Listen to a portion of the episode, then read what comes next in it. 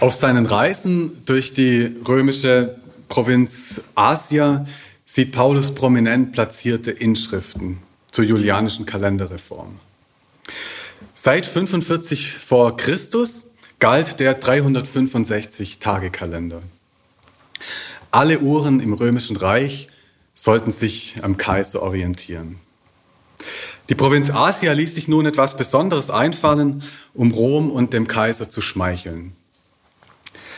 Mit dem Geburtstag des göttlichen Kaisers Augustus am 23. September soll das Jahr beginnen. Stolz und staatstragend wird die Reform auf den Marktplätzen in allen bedeutenden Städten der Provinz veröffentlicht. Ich zitiere aus einer Inschrift aus Priene. Dieser Tag, der Geburtstag des Kaisers, hat der Welt ein anderes Gesicht gegeben. Sie wäre dem Untergang verfallen wenn nicht in dem heute Geborenen für alle Menschen ein gemeinsames Heil aufgestrahlt wäre. Nun endlich ist die Zeit vorbei, da man bereuen müsste, geboren zu sein. Wer richtig urteilt, wird in diesem Geburtstag den Anfang des Lebens und der Lebenskräfte für sich erkennen. Es ist unmöglich, in gebührender Weise für so große Wohltaten zu danken, die dieser Tag uns gebracht hat. Die Vorsehung, die über allem Leben waltet, hat diesen Mann zum Heil der Menschen mit solchen Gaben erfüllt, dass er uns und den kommenden Geschlechtern als Retter gesandt ist. Der Geburtstag des Gottes aber war für die Welt Anfang der von ihm ausgehenden guten Botschaften, nämlich Evangelien. Die Kaiserideologie stand Paulus vor Augen, wenn er mit den Menschen ins Gespräch kommt wenn er predigt, wenn er seine Briefe schreibt. Der Geburtstag des Gottessohns verändert die Welt. Er ist der Ausgangspunkt aller guten Nachrichten, also aller Evangelien. Er erinnert an das Heil, das, den Welten, das der Weltenretter verkörpert. Natürlich waren solche Ideen für ihn mehr als ein attraktiver Anknüpfungspunkt. Sie waren zugleich eine krasse Provokation für ihn als Juden. Ihm, der große Teile der griechischen Bibel auswendig kennt und der sich gerade mit prophetischen Traditionen identifiziert, für ihn ergibt sich wie von selbst eine Verbindung zu Sätzen aus äh, Jesaja. Wie lieblich klingen die Schritte des Freudenboten, also des Evangelisten auf den Bergen, der Frieden verkündet, der gute Botschaft bringt, der Rettung verkündet, der zu Zion spricht, dein Gott ist König geworden. Jesaja 52, ähm, Vers 7. Paulus schafft daraus seine eigene Provokation. Er, Paulus, ist der Gesandte, der Apostel, der die frohe Botschaft verkündet. Inhalt des Evangeliums ist der Sohn Gottes. Nicht der Gottessohn aus der Kaiserdynastie, sondern aus dem Königshaus David. So stellt er sich und sein Evangelium den Römern vor und damit setzt er auch den Ton des Briefs. Römer 1.1 folgende. Paulus, im Dienste des Christus Jesus zum Apostel berufen, abgeordnet für das Evangelium Gottes, das er im Voraus verheißen hat durch seine Propheten in heiligen Schriften. Das Evangelium von seinem Sohn nach dem Fleisch von David bestimmt, äh, von David abstammend, nach dem Geist der Heiligkeit zum Sohn Gottes erklärt und mit Machtfülle ausgestattet Kraft der Totenauferweckung. Jesus Christus, unser Herr, durch den wir gnädigerweise den Auftrag erhielten, für ihn zum Gehorsam des Glaubens aufzurufen unter allen Weltvölkern. Ziel seines Apostolats, also seines ganzen Engagements, ist es also, so Paulus ganz am Anfang des Römerbriefs, Glaubensgehorsam zu schaffen. Kurz darauf wird er die römischen Jesus-Nachfolger dafür loben, dass man von ihrem Glauben in aller Welt bereits spricht. Der Glaube war ja wie gesagt, äh, schon ohne sein Zutun auf den Handelsrouten nach Rom gelangt. Der Glaube ist damit ein globales Phänomen. Uns braucht äh, hier nicht zu interessieren, dass Paulus hier im Sinne einer Captatio Benevolentiae etwas dick aufträgt, also ein bisschen schmeichelt. Interessanter ist, dass und wie er hier den Glauben ins Spiel bringt. Paulus wäre wohl verblüfft, wenn er uns heute vom Glauben sprechen hörte. In unserer religiös-kirchlichen Sprache haben wir das Wort Glaube immer voller geladen, bis das Wort Glaube schließlich identisch wurde mit Christentum, ja mit Religion überhaupt. Wir sprechen sogar von jüdischem Glauben und von muslimischem Glauben, vom buddhistischen Glauben. Das entspricht nicht unbedingt dem Selbstverständnis dieser Religionen. In unserer Alltagssprache hat Platos Glaubensverständnis das des Paulus verschluckt. Glaube, Pistis auf Griechisch, ist für Plato eine bestimmte, und zwar eine minderwertige Form der Erkenntnis. Ich glaube, dass morgen die Sonne scheint. Das ist ein solches Beispiel platonischer ähm, Verwendungsweise. Glauben heißt nicht wissen. Im ersten Kapitel des Römerbriefs befinden wir uns in einer ganz anderen Sprachwelt. Wenn Paulus schreibt, dass sein Ziel der Glaubensgehorsam der Völker sei, und dass die römischen Christusgruppen darin vorbildlich seien, dann hat er etwas anderes im Sinn. Im Griechischen ist nämlich Pistis ein, ein sehr breiter, schillernder Begriff. Er kann ganz viel bedeuten. Glaube, Vertrauen, Zutrauen, Gehorsam, Aufrichtigkeit, Zuverlässigkeit, Loyalität, Treue und vieles mehr. Die Botschaft, die Paulus in die Welt hinausträgt, hat nicht bloß Kopfschütteln oder Kopfnicken zur Folge, sondern sie nimmt den ganzen Menschen in Beschlag sein Evangelium vom Gottessohn aus der Dynastie Davids, der nicht im Tod blieb, sondern auferstand, der ein Imperium errichtet, das von Gerechtigkeit und Heil geprägt ist. Glaube heißt hier, sich davon überzeugen zu lassen und sein Leben auf dieses revolutionäre, kosmisch transformierende Geschehen einzulassen. Wie Paulus mit dem Begriff des Evangeliums einen kräftigen Seitenhieb in Richtung des Imperiums austeilt, so ist auch seine Rede vom Glauben, Pistis, nicht unpolitisch. Pistis, lateinisch Fides, ist das, was das Imperium im Innersten zusammenhält. Sie bindet äh, die Hausgenossen in einer Großfamilie zusammen. Sie ist der höchste Wert in einem Freundschaftsverhältnis. Pistis hält ähm, Patron und Klient zusammen. Sie prägt das gesellschaftliche Leben, das Gemeinschaftsleben, das Geschäftsleben. Sie ist auch Garant für politische Stabilität. Fast alle Arten von Bindungen, alle ähm, Abhängigkeits- und Lo Loyalitätsverbindungen werden äh, durch die Fides oder Pistis bestimmt. Kurz, sie ist das Identitätsmerkmal römischer Kultur und Gesellschaft. Und Paulus weiß das natürlich. Vielleicht weiß er auch, jetzt wo er den Brief aus Korinth schreibt, dass auf dem Kapitol in Rom ein Heiligtum der vergöttlichten Fides steht, direkt neben dem Jupitertempel, also sehr, sehr zentral. Ein Zeitgenosse des Paulus, Valerius Maximus, schreibt über sie, über die Göttin, nun reicht uns die ehrwürdige Gottheit der Fides ihre Rechte, also ihre rechte Hand, dieses sicherste Unterpfand menschlichen Heils. Die Göttin der Treue streckt den Menschen also die rechte Hand entgegen und sorgt dafür, dass es ihnen an Leib und Seele gut geht. Sicher weiß und spürt Paulus auch, dass der Fides-Zusammenhalt in der römischen Gesellschaft seit einiger Zeit brüchig geworden ist. Dass die Menschen am eigenen Leib erfahren, wie manipulierbar die Fides ist jeden Tag aufs Neue der Gefahr ausgesetzt, durch Lügen, Neid, Streitsucht, Verschwörung beschädigt zu werden. Die Menschen waren offen für neue Impulse, für neue religiöse Angebote, auch abseits der imperialen Politik, auch abseits der Kaiserideologie. Und wieder provoziert Paulus, er stellt den Glauben in den Mittelpunkt des Briefs. Im Vergleich zu seinen anderen Briefen verwendet er Glaubensterminologie in überproportionaler Dichte. Das ist geschickte Adressatenorientierung, die sicher nicht ohne Resonanz blieb. Hier ist von einem neuen Glauben die Rede, von einem anderen Zusammenhalt. Mit dem Messias Jesus ist der Christusglaube als kosmisches Ereignis in die Welt eingebrochen. Und er will die ganze Welt, den ganzen Kosmos verändern. Darin liegt der tiefere Sinn der Übertreibung von eurem Glauben, wird nämlich in der ganzen Welt gesprochen. Der Christusglaube ist das Identitätsmerkmal, das die Jesusbewegung nach innen verbindet und zugleich auch nach außen abgrenzt. Er verbirgt das Heil, der Christusglaube, und nicht äh, die Fides, die neben dem Jupiter auf dem Kapitol steht.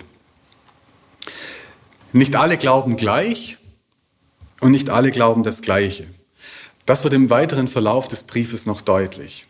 Aber alle, die sich vom Ereignis des Christusglaubens ergreifen lassen und sich verändern lassen, werden hineingenommen in Gottes Rettungshandeln. Und damit sind wir wieder beim Themasatz des Römerbriefs angelangt.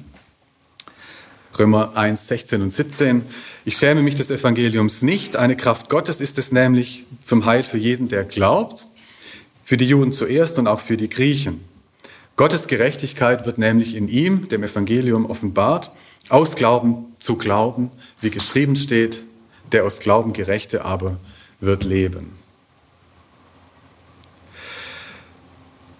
Plötzlich wird es nun ruhig um den Glauben und um die Gerechtigkeit. Eigentlich wäre jetzt nach diesen Themasätzen doch zu erwarten, dass Paulus etwas näher darauf eingeht. Was bedeutet Glaube? Was bedeutet Gerechtigkeit? Doch zuerst schafft er ein beklemmendes Vakuum.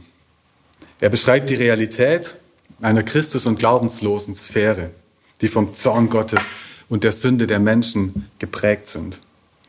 Es ist eine große Klammerbemerkung, fast zwei Kapitel lang. Und sie beschreibt den globalen Unheilszustand der Gesamtmenschheit.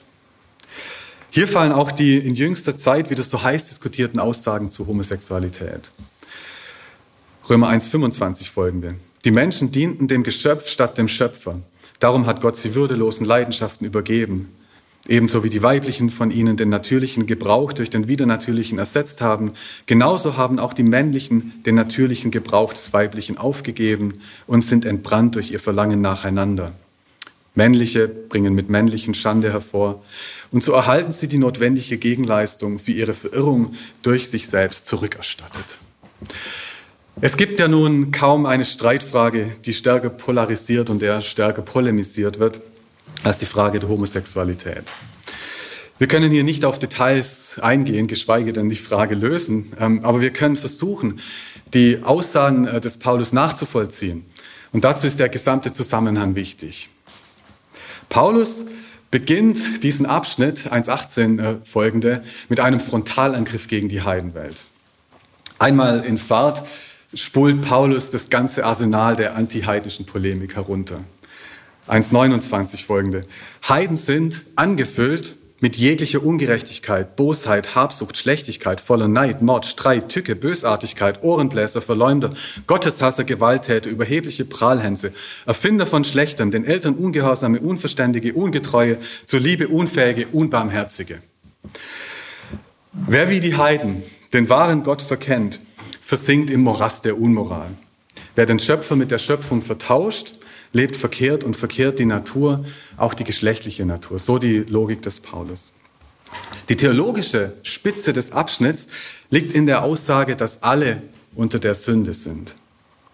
Wer im schwarzen Loch des Unglaubens und der Sünde ist, verhält sich so, denkt Paulus, gegen die Natur.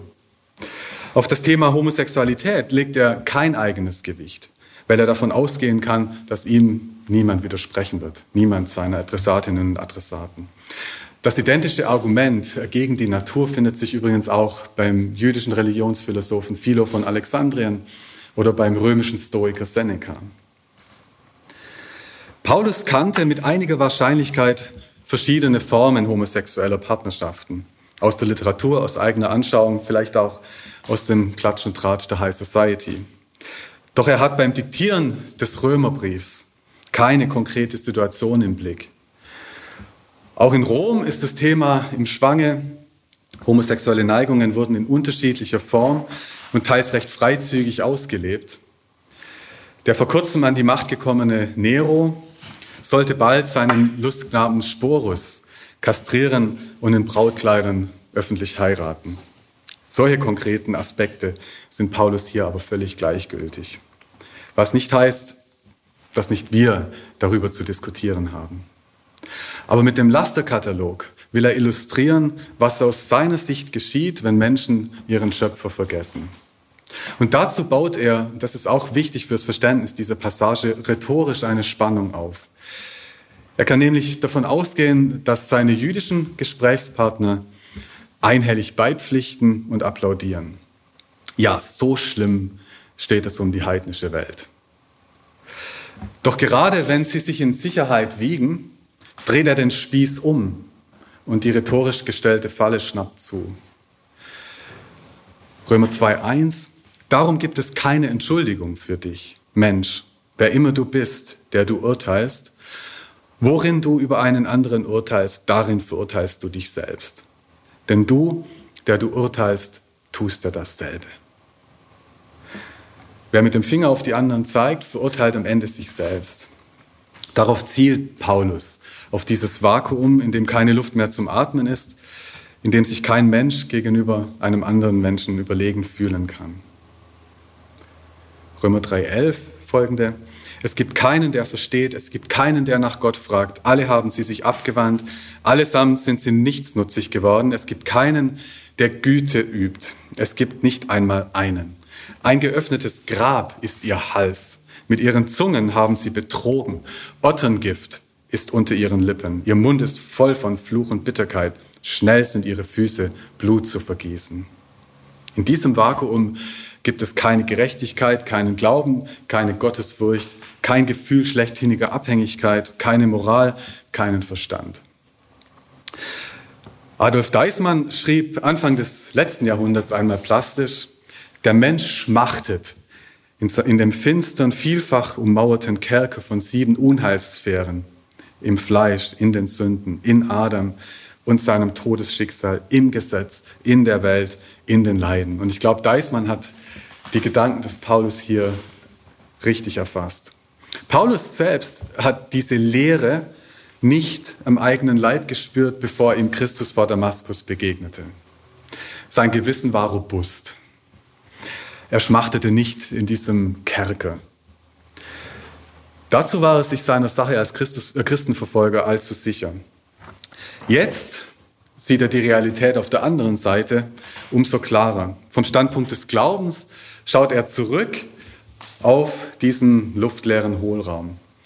Er rationalisiert sozusagen rückwärts. Und es ist dieses grelle Licht vor Damaskus, das äh, die dunklen Schatten auf die Vergangenheit und die andere Seite der Macht wirft. 3.9.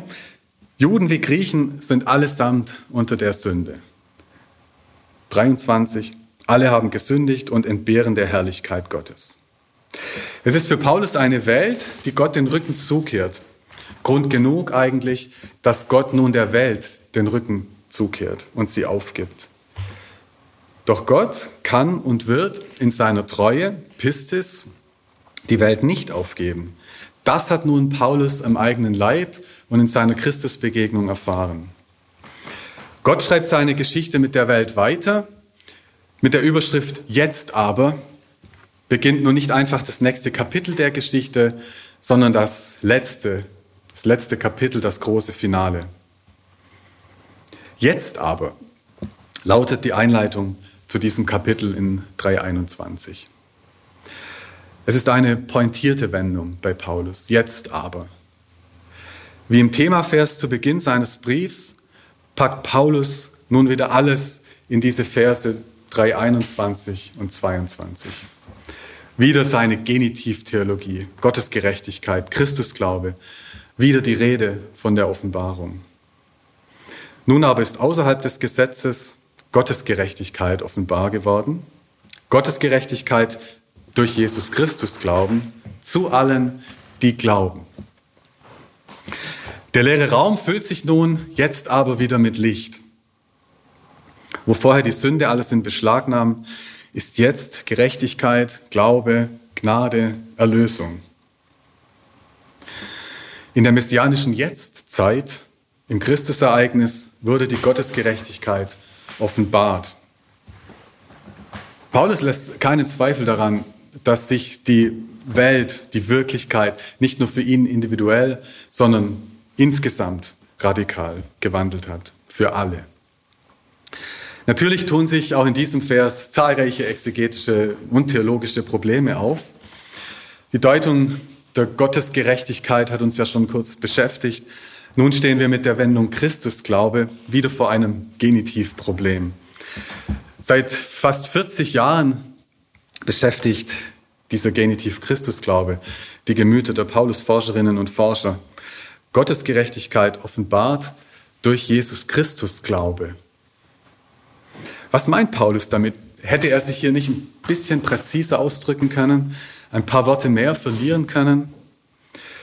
Vier verschiedene Optionen sind derzeit im Gespräch, die sich wieder an Genitivkategorien orientieren. Genitivus subjektivus oder Genitivus objektivus. Wir müssen uns kurz damit auseinandersetzen. Immerhin geht es für manche ähm, bei dieser Frage des äh, Jesus Christus Glaubens um Leben oder Tod. J. Lou Martin, ein amerikanischer Exeget, meint, es sei a matter of life or death. Die erste ähm, Option. Dachte Paulus mit Christusglaube an unseren Glauben, der sich das Geschehene, also die Gottesgerechtigkeit aneignet und erkennt, dass Gott in Christus zum Heil der Menschen gehandelt hat.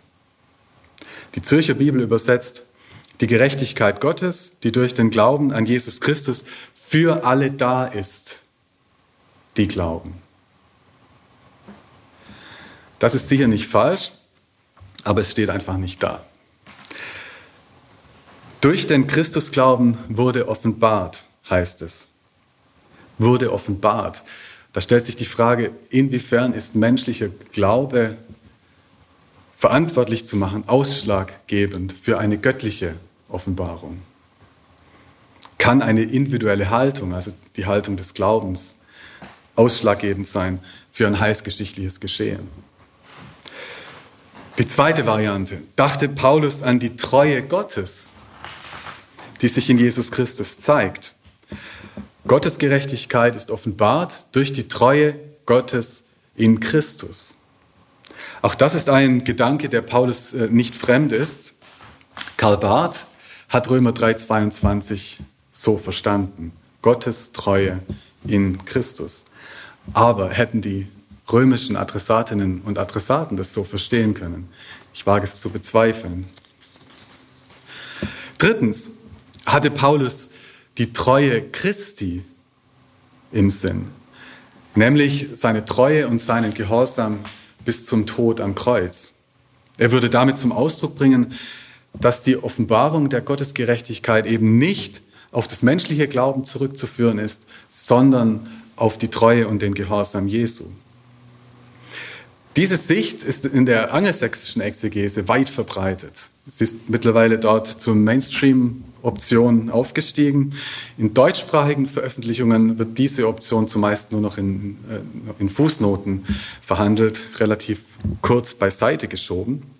Kaum bekannt ist, dass es zwei illustre deutsche Gelehrte waren, die diese Sicht im Jahr 1831 unabhängig voneinander in die Diskussion warfen. Der Rationalist Heinrich Eberhard Gottlob Paulus und ein Hobbytheologe und Handelsschriftsteller Wilhelm Bennecke.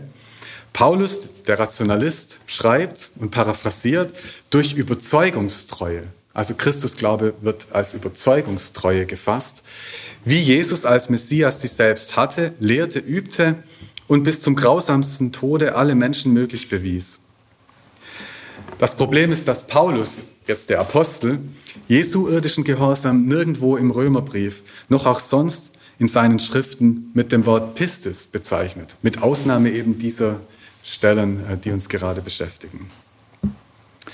Viertens, meiner Meinung nach dachte Paulus zuallererst weder an den individuellen Glauben, noch an die Treue Gottes, noch an die Treue Jesu, sondern an das Ereignis des Glaubens. Was heißt das? Der Glaube wurde offenbart, schreibt Paulus im Galaterbrief. Mit dem Kommen Christi offenbarte sich, zeigte sich, manifestierte sich eine neue Wirklichkeit, Glaubenswirklichkeit. Sie löst die vorige Realität, die Gesetzeswirklichkeit ab. So stelle ich mir die Logik des Paulus vor. Wer sich in der Gesetzeswirklichkeit befindet, beharrt auf Gesetzeswerken, also Beschneidung, Speisegebote, Feiertage. Wer in der Glaubenswirklichkeit ist, erfährt und erhält das Heil abseits vom Gesetz. Christus brachte für Paulus eine radikale Zeitenwende. Jetzt aber, und dadurch, dass sich jetzt aber mit dem Jesus Christus Glauben eine neue Wirklichkeit breit macht, wird Gottes Gerechtigkeit offenbar für diejenigen, die sich in diese Wirklichkeit hineinnehmen lassen. Also glauben. Das ist meines Erachtens der Gedanke bei Paulus an dieser Stelle. Dieselbe Formulierung durch Glauben fügt Paulus auch in eine andere ähm, Stelle ein, in das gleich darauffolgende Textstück, das er wohl nicht selbst formuliert hat, sondern aus äh, judenchristlicher Tradition übernommen hat. Es gibt nur wenige Texte im Römerbrief, über die so viel nachgedacht und geschwitzt wurde, wie über diese Verse. Das kann nicht verwundern, denn dort wird der Tod Jesu im Licht des großen Versöhnungstages gedeutet. Dem einen Tag im Jahr also, in dem der hohe Priester im Allerheiligsten, also im Allerheiligsten des Tempels, das Blut eines Ziegenbocks auf den Deckel der Bundeslade spritzt. Auf diesem Deckel, Hilasterion auf Griechisch, berühren sich Himmel und Erde. Hier ist Gott gegenwärtig und gewährt Israel Vergebung der Sünden. Römer 3:25, ihn, Jesus Christus, hat Gott durch den Glauben als einen Ort seiner Gegenwart, nämlich Elasterion, präsentiert in seinem Blut.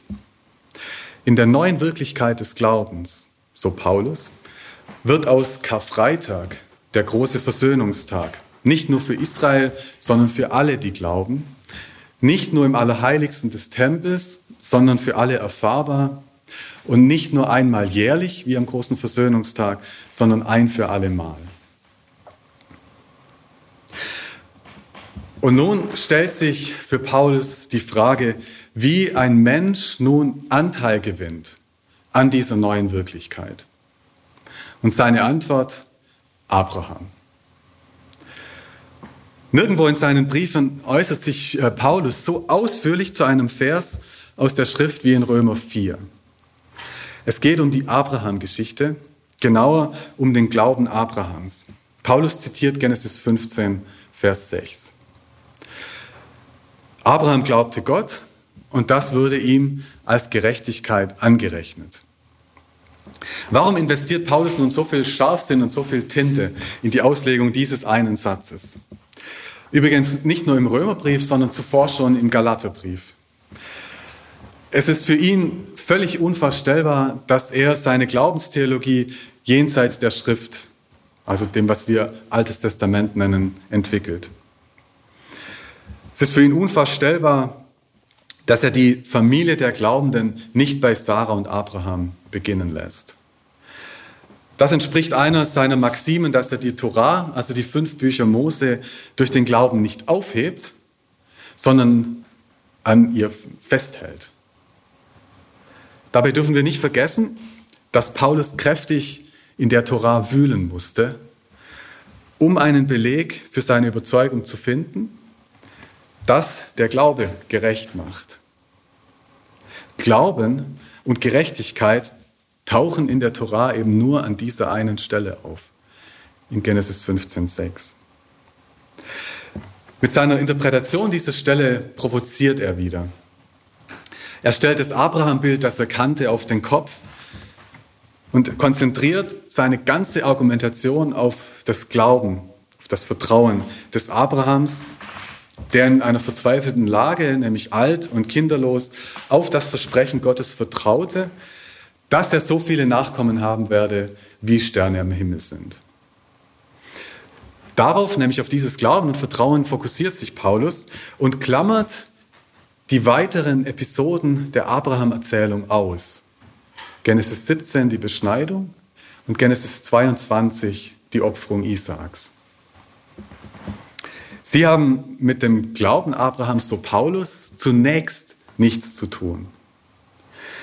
Mehr noch, gilt im Judentum das Leben des Abraham als einziger Weg des Glaubens und Gehorsams, schreibt Paulus ihm nun kurzerhand Gottlosigkeit zu.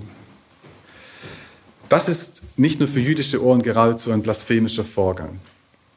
Der gottlose Abraham, nicht der schon immer gehorsame, treue, gerechte, vorbildliche Abraham, vertraute Gott und wird von Gott gerecht gesprochen und zum Vater einer weltumspannenden Glaubensgemeinschaft.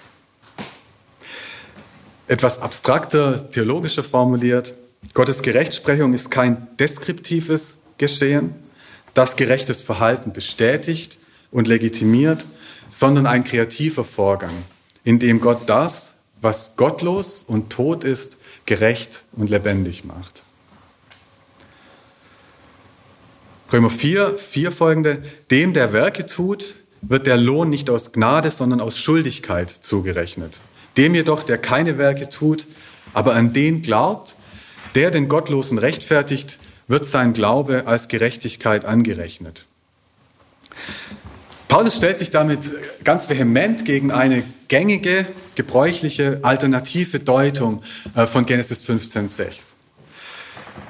Dieses setzt schon innerbiblisch an.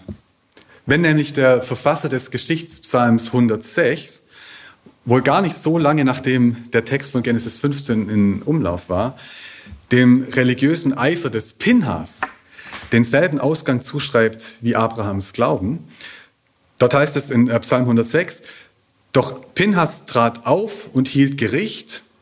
Er tötete nämlich einen Israeliten, der eine Midianiterin zur Frau genommen hatte und wendete so Gottes Zorn von Israel ab. Das, diese Geschichte wird erzählt äh, in Numeri 25. Und nun heißt es weiter in diesem äh, Psalmvers, und dies, nämlich sein Eifer und das Töten des Israeliten, wurde ihm als Gerechtigkeit angerechnet. Also da wird Genesis 15,6 zitiert. Von Generation zu Generation. Eine kurze Rückblende in die Biografie des Paulus. Pinhas war des Paulus großes Vorbild. Paulus nennt sich selbst einen Eiferer, wenn er auf die Zeit vor seiner Christusbegegnung zurückblickt. Eifer ist natürlich nicht nur eine Emotion, oder die Begeisterung eines Torah-Studenten. Eifer ist mit dem Einsatz von Gewalt verbunden. Ein religiöser Eiferer kämpft mit allen Mitteln für die Reinheit Israels. Paulus war der Auffassung, dass die neue christliche Bewegung ein Schandfleck ist. Und dieser Schandfleck muss mit allen Mitteln ausgemerzt werden. Nicht durch Argumente, sondern durch Mord. Und das wird so dachte Paulus, als Gerechtigkeit angerechnet werden. Er war unterwegs im Auftrag des Herrn nach Damaskus, um zu töten, und dann überrumpelte ihn die überragende Erkenntnis Jesu Christi, wie er später schreibt. Pinhas war auch äh, das Vorbild der makkabäischen Unabhängigkeitskämpfer im zweiten Jahrhundert vor Christus. Mattathias, Judas Makkabäus, Simon. Auch sie setzten alles daran, um das Vermischen von Kulturen zu verhindern. Im ersten Makkabäerbuch wird erzählt, wie der Vater Mattathias im hohen Alter seinen Söhnen Folgendes mit auf den Weg gibt. Nun, Kinder, zeigt Eifer für die Weisung und gebt euer Leben für den Bund unserer Vorfahren. Erinnert euch der Taten unserer Vorfahren, die sie in ihren Generationen vollbracht haben und erlangt große Anerkennung und einen immerwährenden Namen. Und jetzt wird wieder Genesis 15 zitiert. Abraham wurde er nicht treu befunden in der Versuchung und wurde ihm das nicht zur Gerechtigkeit angerechnet? Das ist eine bemerkenswerte Lektüre von Genesis 15,6. Glaube heißt Eifer, Zelotismus, Bereitschaft zum Martyrium. Die Erzählung über Abrahams Glaube wird mit der Erzählung äh, von Abrahams Versuchung parallel gesetzt, verschmolzen. Abraham wurde in der Versuchung treu befunden und es wurde ihm zur Gerechtigkeit angerechnet. Paulus kannte diese Texte und weitere Texte in und auswendig. Es waren seine Texte, sein Lebenselixier. Abraham, der wahre und vollkommene Fromme. Pinhas, voller Eifer und deshalb von Gott belohnt, von Generation zu Generation. Jetzt liest Paulus die Texte anders. Und er durchbricht die durchgängige Interpretationslinie des Judentums. Jetzt rückt Abraham als Gottloser in den Fokus, als ein Gottloser, der Gott vertraut. Es wird Paulus nicht gewundert haben, dass seine Gegner ihm die Abrahamstexte um die Ohren schlagen werden. So darf man über unseren Stammvater nicht reden. Du kannst deinen Glauben nicht von seinem Gehorsam und von seinen Werken trennen. Schau doch auf die Beschneidung, äh, schau doch auf die Opferung Isaaks. Im Jakobusbrief zeigt sich genau diese Interpretationslinie. Wurde Abraham unser Vater nicht aus Werken gerecht, da er seinen Sohn Isaak auf den Altar legte? Du siehst, der Glaube wirkt mit den Werken zusammen und aus den Werken wurde der Glaube vollkommen. So hat sich die Schrift erfüllt, die sagt, Abraham glaubte Gott und das wurde ihm als Gerechtigkeit angerechnet. Und er wurde Freund Gottes genannt. Ihr seht also, so der Autor des Jakobusbriefs, dass der Mensch aus Werken gerecht wird, nicht aus Glauben allein. Jakobus lehnt die radikale Sicht des Paulus offen ab. Martin Luther hat ja bekanntlich demjenigen seinen Doktorhut versprochen, der Paulus und Jakobus äh, wieder in Harmonie bringen könne. Paulus würde sich wohl die Augen reiben, wenn er unsere Versuche anschaut, wie er und Jakobus in Einklang zu bringen sind. Dass der Glaube eine völlig neue Wirklichkeit schafft, die auch die konkrete Lebensführung umgreift, stand für ihn außer Frage. Darum geht es ihm auch im weiteren Teil äh, seines Briefs.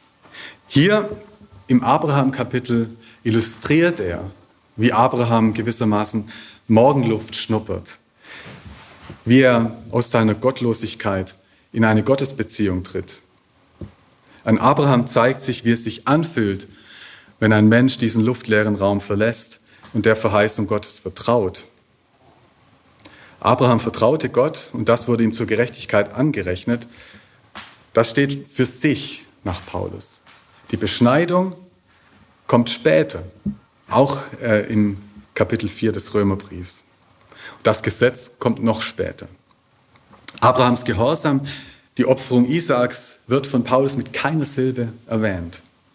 Abraham ist für Paulus Vorbild und Urbild des Glaubens.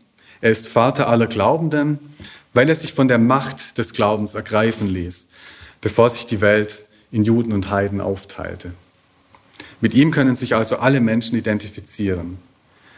Römer 4,11 Darum ist er Vater all derer, die als Unbeschnittene glauben, so dass ihnen die Gerechtigkeit zugerechnet wird, sowie als Vater der Beschneidung für diejenigen, die nicht allein aus der Beschneidung sind, sondern die auch in den Fußstapfen des Unbeschnittenheitsglaubens unseres Vaters Abraham wandeln. Im zweiten Hauptteil des Römerbriefs, äh, Römer 5 bis 8, folgt nun eine Art Ringkomposition, die durch die neuen Zentralbegriffe Hoffnung, Leben, Liebe und Geist eingerahmt ist.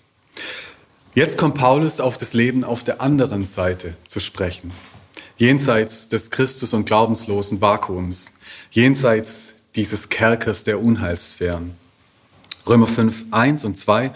Da wir nun aus Glauben gerechtfertigt sind, haben wir Frieden mit Gott durch unseren Herrn Jesus Christus, durch den wir auch im Glauben Zugang erhalten haben in diese Gnade, in der wir stehen und rühmen uns der Hoffnung auf die Herrlichkeit Gottes. Wer sich wie Abraham, so Paulus, vom Ereignis des Glaubens ergreifen lässt, tritt aus der Sphäre der Gottlosigkeit in die Sphäre der Gnade. In immer neuen Anläufen illustriert Paulus in diesem Kapitel in diesen Kapiteln den fröhlichen Sphärenwechsel. In jedem Abschnitt will er zeigen, was es heißt, Teil der Familie Abrahams zu sein. Was haben die Glaubenden hinter sich gelassen? Und in welcher neuen Realität leben sie nun? Jeden Gedankengang führt Paulus konsequent auf den Messias Jesus zurück. Paulus legt einige Energie in sein Anliegen, die Dynamik dieses Wechsels eindrücklich vor Augen zu malen. Der Kontrast ist für ihn radikal. Die alte Realität, die neue Realität. Damals, jetzt. Entweder oder. Schwarz, weiß. Paulus ist kein Freund der Grautöne. Im ersten Abschnitt Römer 5, 1 bis 11, geht es ihm um die Bewegung weg von unserer Gottlosigkeit hin zur Versöhnung in Christus. Im zweiten Abschnitt 5, 12 bis 21 um die Bewegung von Adam, mit dem die Sünde in die Welt kam, zu Christus, mit dem für alle Menschen die Rechtfertigung kam. Im dritten Abschnitt 6, 1 bis 23 um die Bewegung vom Leben unter der Sünde, das in den Tod führt, zum Leben in Christus, das ins ewige Leben führt. Im vierten Abschnitt äh, 7, 1 bis 25 um die Bewegung von der zerspaltenen Existenz unter dem Gesetz, die eigentlich das Gute will, aber es nicht vermag, hin zur Rettung aus dem Todesleib. Im fünften Abschnitt 8, 1 bis 17 um die Bewegung von der Sklaverei unter dem Gesetz bis hin zur Gotteskindschaft im Geist. In all diesen Abschnitten, wie könnte es anders sein, stecken unzählige Detailprobleme, die wir hier natürlich nicht vertiefen können. Der zentrale Gedanke des Paulus aber scheint klar. Er verortet den Menschen in umfassenden, gegeneinander wirkenden Kraftfeldern, Machtbereichen, von denen der eine Bereich von Adam und der andere Bereich von Christus bestimmt wird. Entweder ist der Mensch Teil der Adamsphäre oder er ist Teil der Christussphäre. Es sind für Paulus geradezu kosmische Wirklichkeiten, die den Status eines Menschen vor Gott bestimmen. Mit der Seite Adams verbindet Paulus Fleisch, Sünde und Tod. Mit der Seite Christi Geist, Gnade, Gerechtigkeit und Leben. Erlösung von den Wirkungszusammenhängen des adamitischen Machtbereichs vollzieht sich nach Paulus durch den Übertritt in die Christussphäre. Morna Hooker, eine der bedeutendsten Neutestamentlerinnen, sie lehrte in äh, Cambridge, schrieb einmal, menschliche Erlösung ist ein Wechsel von der Adamsphäre in die Christussphäre. Paulus geht davon aus, dass der Mensch einen solchen Wechsel vollziehen kann, weil der Sohn Gottes in Gestalt des sündhaften Fleischs Adams kam und denen, die in Adams sind, Gottes Kindschaft ermöglichte. Wie bereits gesagt, der Kontrast zwischen Adam und Christus zwischen alt und neu, zwischen damals und jetzt, ist für Paulus grundlegend. Ein Hin- und Herschwanken ist für ihn prinzipiell ausgeschlossen. Der alte Mensch ist tot, gekreuzigt, wie Paulus in dem Abschnitt schreibt. Der neue Mensch lebt Gott in Christus. Das klingt radikal und fundamentalistisch. Paulus ist kein Freund der leisen Töne. Der ehemalige pharisäische Zelot ist nun ein Eiferer für die Jesus-Sache. Sein Charakter hat sich dabei nicht geändert. Und doch weiß er, dass er mit einer solchen Friss- oder Stirb-Strategie am Ende nicht weiterkommt. Eine solche Strategie würde auch dem Evangelium widersprechen. Deshalb über, äh, unternimmt er so viele Anläufe, um diesen Macht- und Herrschaftswechsel zu illustrieren. Paulus bemüht sich intensiv, seine Theologie an die Schrift zu binden und sie gleichzeitig an die griechische Denkwelt anzuschließen. Und er kann auch emphatisch auf menschliche Schwäche und erfahrene Unerlöstheit der Welt Rücksicht nehmen. Ja, ihr seid schon Kinder Gottes, eure Rettung ist real, aber noch habt ihr das alles im Modus der Hoffnung. Am Ende dieses Hauptabschnitts formuliert er ein fulminantes Finale, das in der gesamten frühchristlichen Literatur an Dichte und Kraft wohl unübertroffen ist. Römer 8, 21, äh, 31 fortfolgende. Was wollen wir nun hierzu sagen? Ist Gott für uns? Wer kann wider uns sein? Wer will uns scheiden von der Liebe Christi? Trübsal oder Angst oder Verfolgung oder Hunger oder Blöße oder Gefahr oder Schwert?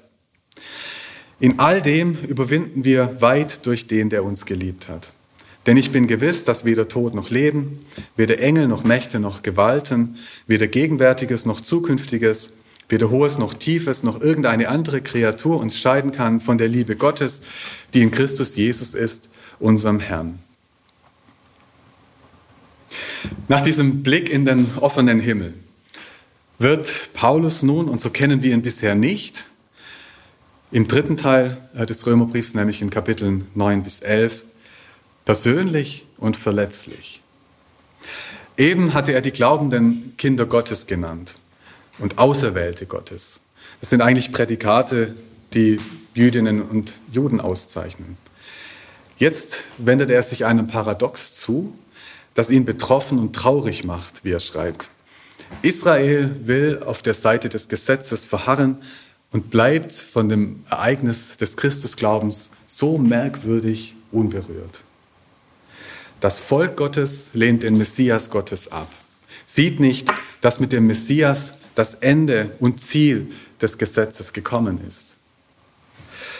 Was Paulus jetzt in die Feder des Tertius diktiert, ist keine theologische Spekulation, sondern ein existenzielles Ringen mit der Frage, wie es um Gottes Treue, Pistis, steht, wenn sein Volk offensichtlich untreu ist. Untreu heißt hier für Paulus ganz spezifisch, dass Israel nicht an den Messias Jesus glaubt. Im Hinterkopf steht sicher seine eigene Geschichte, die er der Christusgruppe in Philippi erzählt hatte. Wie die persönliche Begegnung mit Christus sein Leben auf den Kopf stellte, seine Werte umwertete, wie er seine vorigen Privilegien und Errungenschaften für Unrat, Scheiße hielt. Dort im Philipperbrief fällt das drastischste Wort des Neuen Testaments. Hier im Römerbrief kann er solch deutliche Worte nicht verwenden. Er kennt die Gemeinde noch nicht, sie kennt ihn noch nicht.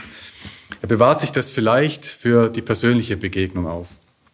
Und doch lässt er in den geschriebenen Zeilen erkennen, wie dramatisch und herausfordernd für ihn der Glaube Israels ist, der Unglaube Israels ist. Er wünscht sich, dass ganz Israel seine Geschichte, seine persönliche Geschichte nacherleben könnte und dabei sieht, dass die Geschichte Gottes mit dem Messias Jesus am Höhepunkt angekommen ist.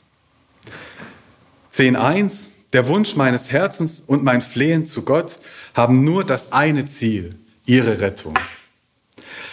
Wieder stellt Paulus vor ein radikales Entweder-Oder. Entweder ist Jesus auch Israels Messias oder er ist ein Scharlatan und Gotteslästerer, so wie auch seine Anhängerinnen und Anhänger. Allen voran Paulus selbst. Und wieder gibt es kein Dazwischen. Mitten hinein in die drei aufreibenden Kapitel stellt Paulus folgenden Satz über den Glauben. 10.9. Denn wenn du mit deinem Mund bekennst, dass Jesus der Herr ist und in deinem Herzen glaubst, dass Gott ihn von den Toten auferweckt hat, wirst du gerettet werden. Die Geschichte Gottes kann auf keinen Fall ohne Israel zu Ende geschrieben werden. Oder etwa doch? Es ist ein Gedanke, der vielleicht schon einigen Gemeindegliedern in Rom nach der Vertreibung der Juden aus Rom durch Claudius durch den Kopf schießt und einige Jahrzehnte später durch Markion salonfähig wurde.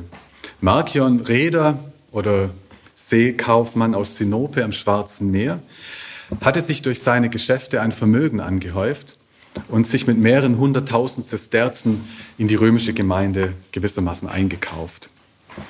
Die Briefe des Paulus und das Evangelium des Lukas zu reinigen, das war sein Projekt. Die Wurzeln zum Alten Testament zu kappen, Zitate aus dem Alten Testament zu streichen. Markion konnte sich mit seiner radikalen Theologie nicht durchsetzen. Er wurde im Jahr 144 aus der römischen Gemeinde ausgeschlossen. Sein Geld wurde ihm nachgeworfen, sein geistiges Erbe blieb aber. Paulus spürt die Gefahr, dass sich der nichtjüdische Teil der römischen Christusgruppen gegenüber dem jüdischen Teil überlegen fühlen könnte. Paulus wehrt sich massiv dagegen und warnt vor dieser Überlegenheit. Nur wer sich seiner jüdischen Wurzeln bewusst ist, darf den Messias Kyrios, Herrn nennen. Diese Warnung des Paulus wurde in der Geschichte, in der Geschichte des Christentums nicht immer beherzigt. Markions Schatten ist lang und reicht bis in die Gegenwart. Dietrich Bonhoeffer verschärfte die Warnung des Paulus in einem Satz, den er nirgendwo aufgeschrieben hat, der sich aber seinen Schülerinnen und Schülern tief ins Gedächtnis eingeprägt hat. Nur wer für die Juden schreit, darf auch gregorianisch singen. Paulus malt ein Bild von einem Olivenbaum, an dem ein Bauer arbeitet. Der Bauer bricht einige Zweige aus dem edlen, kultivierten Baum ab und setzt frische, wilde Zweige auf. Warum? Weil etwa die wilden Zweige besser sind? Paulus löst das Bild so auf. Römer 1, 18 fortfolgende. Nicht du, du Heidenchrist, trägst die Wurzel, sondern die Wurzel trägt dich. Du wirst vielleicht sagen, es wurden doch Zweige herausgebrochen, damit ich eingepfropft würde. Gut, wegen ihres Unglaubens würden sie herausgebrochen. Du aber stehst aufgrund des Glaubens. Bilde dir nichts darauf ein, sondern fürchte dich. Jene aber werden, wenn sie nicht im Unglauben verharren, wieder eingepfropft werden. Gott hat ja die Macht, sie wieder einzupfropfen. Denn wenn du aus dem wilden Ölbaum, dem du von Natur aus zugehörst, herausgeschnitten und gegen die Natur dem edlen Ölbaum eingepfropft wurdest, dann werden diese ursprünglichen Zweige dem eigenen Ölbaum erst recht wieder eingepfropft werden. Ganz Israel wird gerettet werden. Es ist nicht alles logisch und folgerichtig, was Paulus hier schreibt. Zwischen den drei Sätzen entsteht eine krasse Spannung. Gerettet wird, wer im Herzen glaubt, dass Jesus der Messias ist. Israel ist untreu. Ganz Israel wird gerettet werden. In der Forschung herrscht häufig Ratlosigkeit, wie diese Spannung aufzulösen ist und wie mit diesen persönlichen und aufwühlenden Gedanken des Paulus umzugehen ist. Ist es nicht eigentlich ein unmögliches Unterfangen, bei dem er konstruieren, rationalisieren und spekulieren muss, um argumentativ nicht völlig aus der Bahn geworfen zu werden, so Udo Schnelle? Ist Paulus an der Israel-Frage letztlich gescheitert und in eine theologische Aporie gestürzt, die er argumentativ nicht lösen kann, so Michael Wolter? Oder rechnet Paulus mit einem Sonderweg für Israel, nachdem Israel erst am Ende der Zeiten durch den wiederkommenden Christus von seinem Unglauben ablässt? So Franz Mussner. Paulus löst diese Spannung nicht auf. Er maßt sich nicht an, die Logik Gottes zu durchschauen. Er spekuliert nicht darüber, was wann geschehen soll. Vielmehr betont er wieder die Treue Gottes. Das eigentliche Wunder ist doch, sagt er zu den Heidenchristen, dass Gott den Unglauben seines Volkes benutzte, damit ihr profitiert. Römer 11, 11. Durch ihren, also Israels Fehltritt, kommt das Heil zu den Völkern. Am Ende dieses Hauptabschnitts bleiben ihm ein Stoßseufzer und ein Bekenntnis. Wie unergründlich sind seine Entscheidungen und unerforschlich seine Wege. Denn von ihm und durch ihn und zu ihm sind alle Dinge. Ihm sei Ehre in Ewigkeit. Amen. Und nun könnte der Brief eigentlich zu Ende sein, aber Paulus fügt noch einen vierten Abschnitt, äh, einen vierten Abschnitt an. Römer 12 bis 16, Glaubenskonkretionen. Die letzten fünf Kapitel des Römerbriefs, also der vierte Hauptteil, werden oft als bloßer Anhang angesehen. Jetzt steigt Paulus von den Höhen seiner Rechtfertigungstheologie hinab in konkrete Lebensgestaltung, in die Situation der Gemeinde. Das Interesse des, am Römerbrief endet meist mit Kapitel 8, vielleicht mit Kapitel 11. Jetzt, wo es konkret und greifbar wird, lässt jedenfalls bei den Theologinnen und Theologen häufig die Aufmerksamkeitsspanne nach. Doch Paulus trennt nicht die Theorie des Glaubens von der Praxis des Glaubens. Glaube ist Haltung und Inhalt. Glaube ist, wie Martin Luther sagte, ein lebendig, tätig, geschäftig, mächtig Ding. Er verändert den ganzen Menschen, die Gemeinschaft der Glaubenden, die Gesellschaft. Der Satz Glaube ist Privatsache hat mit dem Glaubensverständnis des frühen Christentums nichts zu tun. Römer 12, 1 Bringt euren Leib dar als lebendiges, heiliges, Gott wohlgefälliges Opfer. Dies sei euer vernünftiger Gottesdienst. Und lasst euch nicht gleichschalten mit dem, mit dem Stil dieser Weltzeit, sondern lasst euch umgestalten durch die Erneuerung eures Denkens, damit ihr herausfinden könnt, was der Wille Gottes ist, das Gute, Überzeugende und Vollkommene. Paulus bleibt sich seiner Maxime durch alle Briefe treu, wo auch immer auf der Welt die Christusgläubigen sind, ob jetzt in Korinth, äh, Philippi oder Rom, Sie sollen so leben wie im helllichten Tag, im Tag der Gegenwart Gottes, weil der Morgen schon angebrochen ist. Gott hat die Welt, wie Karl Barth im Anschluss an Paulus schreiben wird, objektiv, real, ontologisch verwandelt. Und so soll sich auch das Leben und Denken der Glaubenden verwandeln.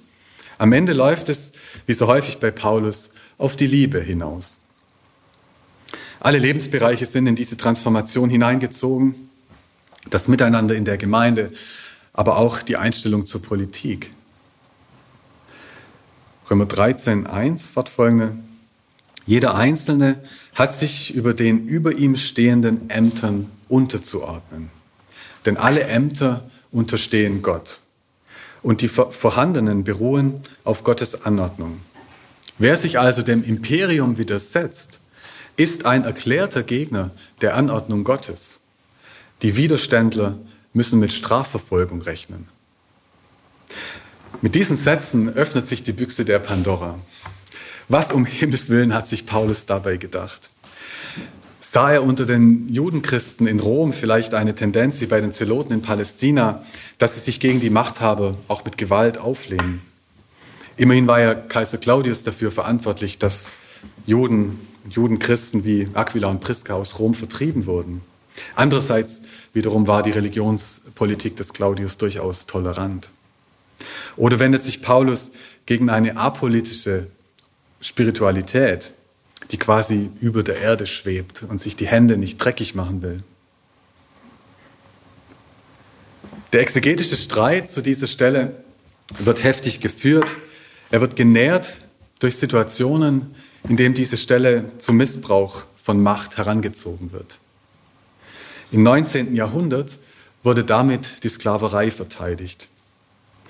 Im 20. Jahrhundert wurde damit ein unhinterfragter Untertanengeist heraufbeschworen. Im 21. Jahrhundert rechtfertigt der US-amerikanische Justizminister damit die Trennung hunderter Immigrantenkinder von ihren Familien. Paulus geht es nicht um eine grundsätzliche, immer gültige Verhältnisbestimmung von Christ und Welt, Glaube und Politik. Wer Verantwortung trägt, hat ein Mandat von Gott, und zwar auf Widerruf.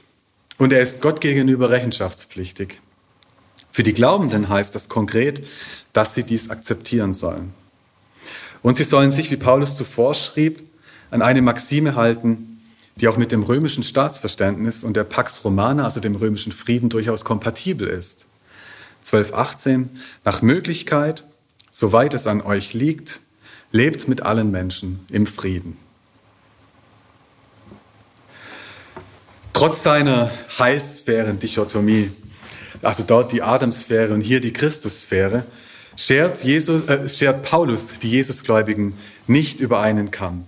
Es gibt eine Individualität im Glauben, insofern Gott allen Glaubenden ein Maß im Glauben gegeben hat. Auch Paulus ist sich bewusst, dass nicht alle im gleichen Maß glauben, dass sich die Lebensgeschichte der einzelnen Glaubenden auf die Intensität und Realität des Glaubens auswirkt Paulus lässt die Existenzialität des Glaubens nicht außer Acht. Das Maß des Glaubens, von dem er in Römer 12.3 spricht, ist das von Gott anvertraute Maß in Bezug auf die Weise der Partizipation im Glauben, ob die nun geprägt sei von Stärke oder Schwäche. Der vermeintlich Starke ist zur Selbstprüfung aufgerufen. Darum, wer zu stehen meint, sehe zu, dass er nicht falle. Und der vermeintlich Schwache soll sich erinnern, er aber wird stehen, denn der Herr vermag, ihm Stand zu geben. Einzelne ethische Entscheidungen, und dessen ist sich Paulus durchaus bewusst, werden nach Maßgabe des Glaubens divergieren. Ebenso wie entsprechend der Maßgabe des Glaubens verschiedene Aufgaben in der Gemeinde wahrgenommen werden. In den Schlusskapiteln nun zeigt sich das konkret. Dort zeigt sich, wie mit unterschiedlichen Glaubensmaßen umzugehen ist. Paulus richtet sich an zerstrittene Christusgläubige in Rom. Sie sind sich über die Gültigkeit von Speisevorschriften uneins. Paulus nennt eben die einen im Glauben schwach und die anderen die im Glauben starken. Wieder steht also der Glaube im Mittelpunkt und mit Sicherheit ist der äh, Konflikt real und nicht fingiert. Paulus hat Inside-Informationen und er mischt sich kräftig in die Angelegenheiten der römischen Gemeinde ein. Die primären Adressaten, und es scheint mir wichtig in, in dieser Passage, sind die Starken. Denn es geht ihm da, darum, die Starken in die Verantwortung zu nehmen. Ihre Stärke zum Wohl der Gemeinschaft einzusetzen und auf Einheit hinzuwirken. Die Starken tragen die Hauptlast der paulinischen Konfliktlösung. Natürlich stärkt deren liberale Haltung nicht ihre Kompetenz in Sachen Konfliktmanagement, aber ihre Stärke erlaubt ihnen einen großzügigeren Umgang mit äh, gegensätzlichen Meinungen. Wer aber sind nun die im Glauben Schwachen? Worin sind sie schwach? Kaum zu bestreiten ist, dass die Charakterisierung Schwäche nicht dem Selbstverständnis dieser Gruppe entspricht, sondern das Urteil zusammenfasst, dass sich die Stärkeren über die Schwachen gebildet haben. Zu Recht identifiziert äh, die Mehrheit der Forschung die sogenannten Schwachen mit äh, Anhängern einer strikten jüdischen Halacha, also einer jüdischen Lebensweise, die sich aus religiösen Gründen von Fleisch- und Weinkonsum fernhält. Sie wollten sich nicht versehentlich durch kultisch kontaminierte Produkte verunreinigen. Die Gruppe der Schwachen wird sich also mehrheitlich aus Judenchristen zusammengesetzt haben. Sie waren ja infolge des Claudius-Edikts in der römischen Gemeinde in der Minderheit. Gut möglich ist natürlich, dass die Fremdzuschreibung schwach der Selbstwahrnehmung der Schwachen diametral widersprach. Die Schwachen mögen sich in ihrer Haltung durchaus als stark empfunden haben, also als standhaft und vortrefflich, selbstbewusst. Paulus übernimmt die Zuschreibung schwach als theologisches Urteil und er gibt dem Standpunkt der Starken sachlich Recht. Über die psychische intellektuelle, charakterliche oder moralische Disposition dieser Gruppe ist damit keine Aussage gemacht. Allerdings zeigt ein Blick in die Auslegungsgeschichte, dass das Adjektiv schwach eben solche Assoziationen ausgelöst hat. Die Schwachen im Glauben wurden unter der Hand zu Schwächlingen, von Zweifeln und Skrupeln geplagt, von Gewissensnöten gepeinigt und stets gefährdet, gegen ihre Überzeugungen zu handeln. Paulus macht äh, die Schwäche den Schwachen nicht zum Vorwurf, ebenso wenig wie er die Stärke der Starken lobt. Stärke wie Schwäche korrespondieren für Paulus mit dem Maß des Glaubens, das Gott verleiht. Nirgends erklärt er die Schwachen wegen ihrer Schwachheit für schuldig. Auch er muss ja, wie er im Korintherbrief schreibt, mit eigener Schwäche kämpfen und sie akzeptieren. Schwäche entzieht sich zunächst dem menschlichen Einflussvermögen. Am Ende kommt Paulus auf den Anfang und seine Vision als Botschafter des Christusglaubens zurück. Römer 15, 19. So habe ich von Jerusalem aus ringsumher bis nach Illyrien das Evangelium von Christus voll ausgerichtet. Ihm mag der Schluss des Jesaja-Buchs vor Augen gestanden haben. Dort ist davon die Rede, dass die nichtjüdischen Völker, alle Nationen und Zungen Gottes Herrlichkeit sehen werden. Gesandte werden losgeschickt, sieben Stationen werden genannt, ein abgeschlossenes rundes Ganzes. Die Regionen, die im Prophetentext genannt werden, könnten durchaus eine Bewegung von Jerusalem in einem nordwestlichen Halbkreis bis zum äußersten Westen zeichnen und damit diesem Satz aus Römer 15, 19 entsprechen. Paulus hätte sich damit als endzeitliche Gestalt verstanden der Völkermission und seine Missionsstationen an der Prophetie des Jesaja orientiert. Es zieht ihn von Rom aus dann auch noch weiter in den Westen. Zuvor muss er allerdings nach Jerusalem, um die Kollekte, die er eingesammelt hat auf seinen Reisen, abzugeben. Dass sein Projekt letztlich Gottes Projekt ist, macht er am Ende klar. Es hat kosmische Ausmaße. Römer 16, 20. Aber der Gott des Friedens wird den Satan in Kürze zerschmettern, dass er unter euren Füßen am Boden liegt. Die Gnade unseres Herrn Jesus Christus sei mit euch. Paulus ist in Eile. Die Destruktion des Destruktiven soll bald geschehen. Die heutige Zeit gibt, so Klaus Haag in seinem Römerbriefkommentar, Anlass genug, diese Dimension des urchristlichen Wirklichkeitsverständnisses theologisch wieder ernst zu nehmen wieder ernster zu nehmen als unter den optimistischen Vorzeichen der Aufklärung im protestantischen Bildungsbürgertum üblich gewesen ist. Dass das in Kürze sich nicht bewahrheitet hat, ist kein Grund, sich über seinen existenziellen Gehalt erhaben zu fühlen. Was als Verheißung nachzusprechen schwerfällt, könnte als Gebet gerade heute an der Zeit sein. Was bleibt?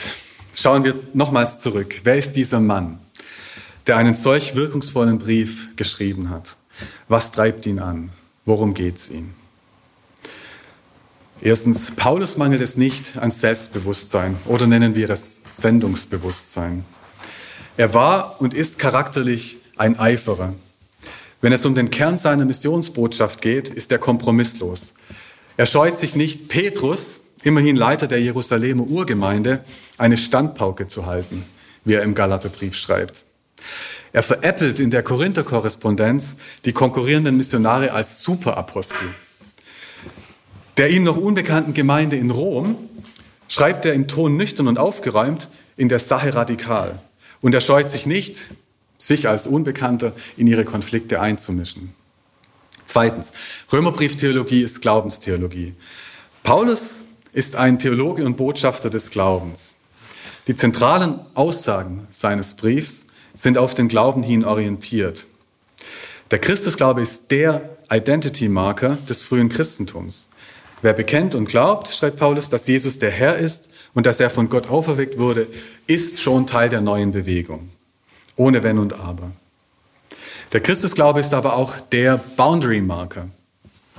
Eine Gemeinschaft, die dies bekennt und glaubt, setzt sich von der umgebenden Kultur ab und wird zwangsläufig politisch. Evangelium ist eben nicht die in Stein gemeißelte Frohbotschaft des Kaisergeburtstags, sondern Kraft des einen Gottes Israels zum Heil. Friede ist nicht die Pax Romana, sondern Friede mit Gott. Glaube, Treue kann nicht von der Göttin garantiert werden, die auf dem Kapitol ihre rechte Hand ausstreckt, sondern ist ein neues, umwälzendes Ereignis. Nicht Cäsar Nero, noch irgendein Kaiser ist Herr Kyrios, sondern Jesus. Drittens, Römerbrieftheologie ist Kosmologie. Paulus ist ein Apokalyptiker, der in raumzeitlichen Kategorien denkt. Auf der einen Seite drüben in dieser dunklen, luftleeren Gefängniszelle herrscht die Sünde, das Gesetz, der Tod. Das ist für Paulus ein theologisches Urteil. Zunächst einmal unabhängig davon, ob Menschen das Vakuum wahrnehmen, ob sie einen Lufthunger verspüren. Aus dieser prekären Situation kann für Paulus nur ein Herrschaftswechsel führen. Jetzt aber. In Christus nämlich sind neue messianische Zeiten angebrochen in denen, in denen Gerechtigkeit, Heil, Treue, Friede, Geist dominieren. Auch das ist für Paulus ein theologisches Urteil zunächst und mag von der Lebensrealität der Menschen weit entfernt liegen. Doch die Christuswirklichkeit ist die neue, eigentliche, wirkliche Wirklichkeit, objektiv, real, ontologisch. Paulus kann es nicht nachvollziehen, wenn Menschen sich nicht auf diese neue Wirklichkeit einlassen und nicht glauben. Glaube wäre so einfach. Karl Barth hat das im Anschluss an Paulus so auf den Punkt gebracht. Glaube ist das Wunderbarste und das Einfachste zugleich.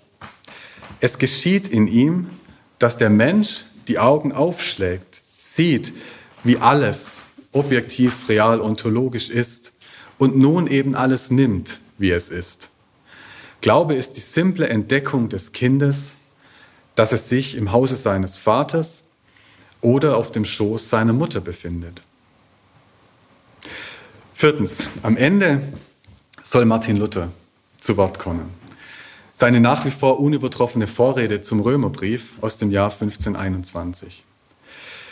Diese Epistel ist das eigentliche Hauptstück des Neuen Testaments und das allerlauteste Evangelium.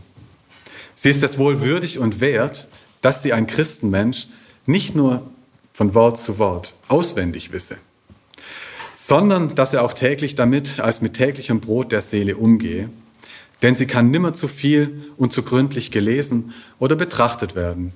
Je mehr sie behandelt wird, umso köstlicher wird sie und schmeckt sie. In diesem Sinne, guten Appetit.